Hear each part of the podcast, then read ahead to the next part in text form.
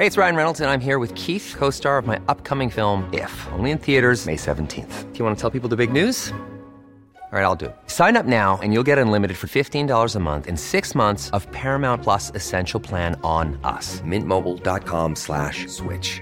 Upfront payment of $45 equivalent to $15 per month. Unlimited over 40 gigabytes per month. Face lower speeds. Videos at 480p. Active Mint customers by 531.24 get six months of Paramount Plus Essential Plan. Auto renews after six months. Offer ends May 31st, 2024. Separate Paramount Plus registration required. Terms and conditions apply if rated PG. Hey, I'm Ryan Reynolds. Recently, I asked Mint Mobile's legal team if big wireless companies are allowed to raise prices due to inflation. They said yes. And then when I asked if raising prices technically violates those onerous two year contracts, they said, What the f are you talking about, you insane Hollywood ass? F- So to recap, we're cutting the price of Mint Unlimited from $30 a month to just $15 a month. Give it a try at mintmobile.com slash switch. $45 upfront for three months plus taxes and fees. Promo rate for new customers for limited time. Unlimited more than 40 gigabytes per month. Slows. Full terms at mintmobile.com. Hi, everybody, and welcome back to our channel. Now, I know you're here because you're like, wait a minute, Sean, you big silly liar person. I know that's a truth, and I'm here to go. Don't ever question me. Ever question. You can check out our first list at the link below, but in the meantime, welcome to Trek Culture. I'm Sean Ferrick, and here are 10 more notorious Star Trek urban legends. Number 10. Star Trek featured the first interracial kiss on television. A lot has been said about the episode Plato's Stepchildren from the third series of the original series, which of course featured the infamous kiss between James T. Kirk and Lieutenant Uhura. There's been a lot said about whether the kiss actually happened or not, with Nichelle Nichols saying it absolutely did. Fight me. It may not have actually been the first interracial kiss on television. Now, there's a few contenders for this one. One includes a kiss between Sammy Davis Jr. and Nancy Sinatra.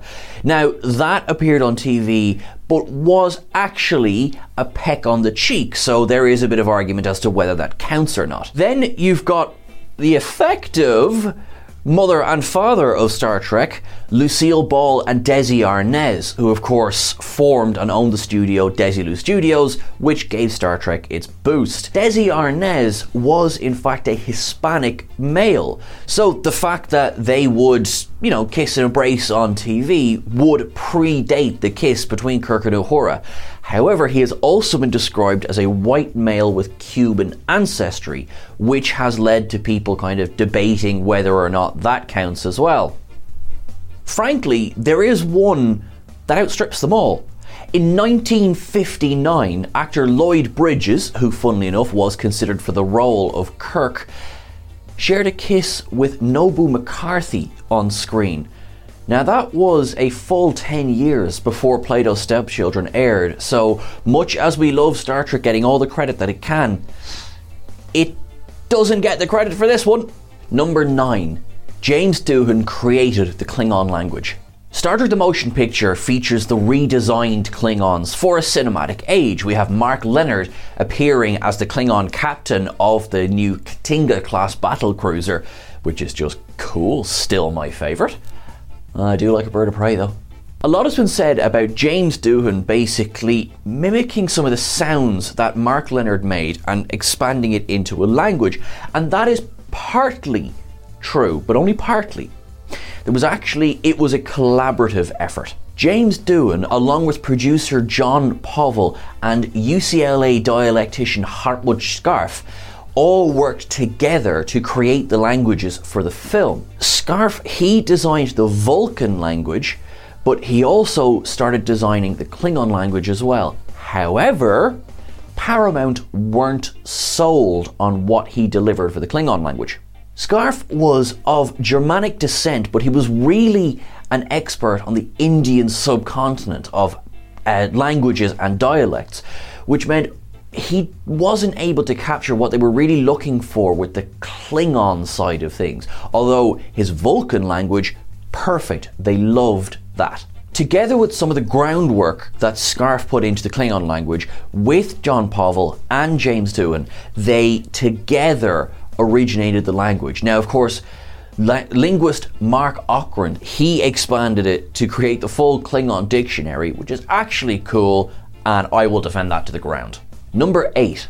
NBC didn't want a woman on the bridge. The very first pilot of Star Trek, The Cage, features Jeffrey Hunter, Majel Barrett, and Leonard Nimoy as Captain Pike, Number 1, and Mr. Spock, respectively. As we know, that pilot didn't sell, but Star Trek was given a lifeline when they were told to go and reshoot the pilot.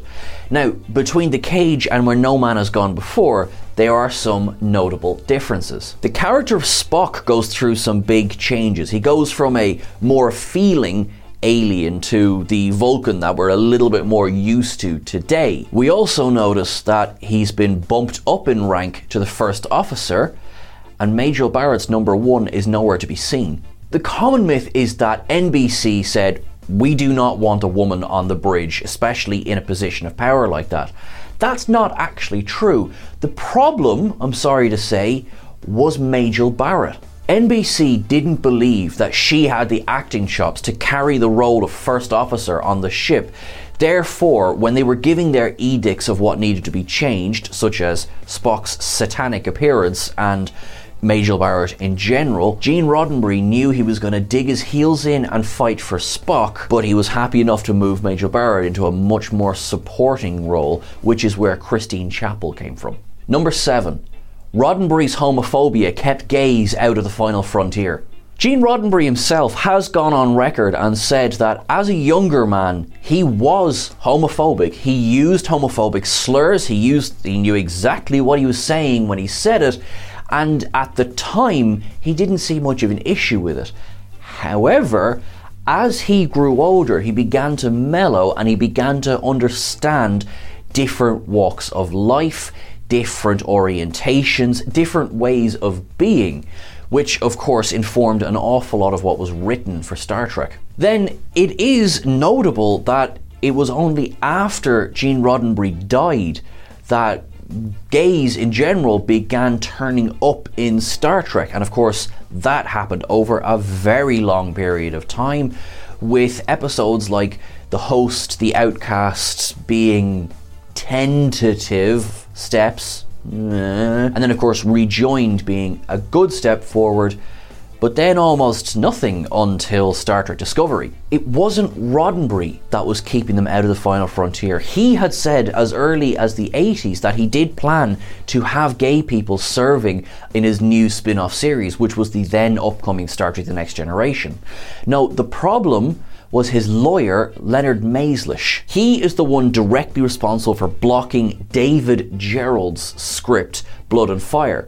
David Gerald was, of course, the author who wrote the original series episode, The Trouble with Tribbles. Blood and Fire has gone on to be made as part of the extended universe of Star Trek as a fan production. But the fact is, it was made as an allegory for the ongoing AIDS epidemic of the 80s and the early 90s and Maizlish completely shut it down. He did so in a very direct, very offensive manner. There was no hiding the fact that Maizlish didn't want any of that gay stuff in Star Trek. Since then, there has been many accusations pointed at many different people at the top of that era of Star Trek about why gay people weren't as a part of the final frontier until much later on. But for the purposes of this entry alone, this is levelled directly at Leonard Maizlish, his blocking of the script of Blood and Fire, and the delay for the next almost 20 years in gays getting a chance to serve aboard a starship. Even on a budget, quality is non negotiable. That's why Quince is the place to score high end essentials at 50 to 80% less than similar brands. Get your hands on buttery soft cashmere sweaters from just 60 bucks, Italian leather jackets, and so much more. And the best part about Quince, they exclusively partner with factories committed to safe, ethical, and responsible manufacturing. Elevate your style without the elevated price tag with Quince. Go to quince.com slash upgrade for free shipping and 365-day returns. There's never been a faster or easier way to start your weight loss journey than with PlushCare. PlushCare accepts most insurance plans and gives you online access to board-certified physicians who can prescribe FDA-approved weight loss medications like Wegovy and Zepbound for those who qualify. Take charge of your health and speak with a board-certified physician about a weight loss plan that's right for you. Get started today at plushcare.com slash weight loss. That's plushcare.com slash weight loss. plushcare.com slash weight loss. There's never been a faster or easier way to start your weight loss journey than with PlushCare. PlushCare accepts most insurance plans and gives you online access to board-certified physicians who can prescribe FDA-approved weight loss medications like Wegovy and Zepbound for those who qualify. Take charge of your health and speak with a board-certified physician about a weight loss plan that's right for you. Get started today at plushcare.com slash weight loss. That's plushcare.com slash weight loss. plushcare.com slash weight loss. Number six, Ricardo Montalban wore a fake chest. Now, this is one of the classic urban legends of Star Trek that Ricardo Montalban couldn't possibly have had that chest in Wrath of Khan. Oh no, no, no, no, no, there's no way. There was silicone going on. Something like 152 seasons of RuPaul's Drag Race has taught me everything about breastplates and chest plates and all of that. Easy, easy, silicone. No, no, total nonsense. The man, much like myself, just hopped down and just did press ups every single day while he was getting ready for the film. The man was a legend. He, of course, had been working on Fantasy Island for years before Star Trek The Wrath of Khan came along. So he said in interviews that he had to struggle to get back into character. It had been so long since he had played Khan in that episode, Space Seed. However, in rewatching the episode, reading the script, and being so angry at the sheer amount of working out he had to do, yeah, I understand his wrath in that one. But you can debunk that right now. If you were to prick that chest, it would bleed. Number 5. Patrick Stewart was originally going to wear a wig. There is a modicum of truth to this one because when Patrick Stewart was introduced to Gene Roddenberry originally to read for the role of Captain Picard, Roddenberry he was a bit shocked because this Shakespearean British actor was not what he had imagined to play his French captain of the Enterprise. Thankfully, obviously, Patrick Stewart won him around by simply being Patrick Stewart. But another issue that Roddenberry had was he, at the time, couldn't imagine his lead, his captain, as being bald. As part of his work for the Royal Shakespeare Company, Patrick Stewart had already commissioned a wig for various roles on stage, and so he got that FedExed out to LA and he turned up wearing the wig one day. They agreed that no, no, no, no, no, this man is good enough. We don't need the wig. Let's basically take a run with this. Gene Roddenberry signed off on it. So there was never, after seeing the wig, there was never a plan to have Picard with hair. Before seeing the wig, yes, maybe. Thankfully, obviously, Patrick Stewart won the hearts and minds of everyone, including Roddenberry himself, because when asked by an interviewer uh, along the way whether by the 24th century humanity wouldn't have cured baldness, Roddenberry quipped back, by the 24th century, humanity wouldn't care. Number four, Dr. Soran hated Kirk, Trek, and everything in between. Again, this is one that has elements of truth, which is what has led to this story. When Malcolm McDowell was originally cast in Star Trek Generations, it did take four goes to get the man to sign on. He has been very open about the fact that it was a paycheck film. You can't blame the man for that. You would love every single person who's ever filmed for Star Trek to love the franchise. But the truth is, that's simply not the case. He did make a very interesting statement. He said that at the end of the day, it didn't really matter whether he loved the script or not. He said that once the Trek treadmill started going, Trekkies were going to jump on regardless of the quality of the film or, you know, the perceived quality of the script. His statement has been somewhat tested from J.J. Abrams' reboot of the franchise in 2009 to the arrival of Star Trek Discovery to Star Trek Picard and even Lower Decks. And there has been many vocal oppositions to people call it New Trek, Kurtzman era Star Trek, whatever you want to call it. There has been a lot of Trekkies who are very not on board with this era of Star Trek, and to each their own. To each their own. McDowell himself he never hated Star Trek. He just commented really on the fact of it wasn't massively important what the actors thought at the end of the day. which in a way is good because he did confess to his nephew Alexander Siddig that he did think the script for Generations was shit. Number three, Geordi was going to be revealed as a half alien.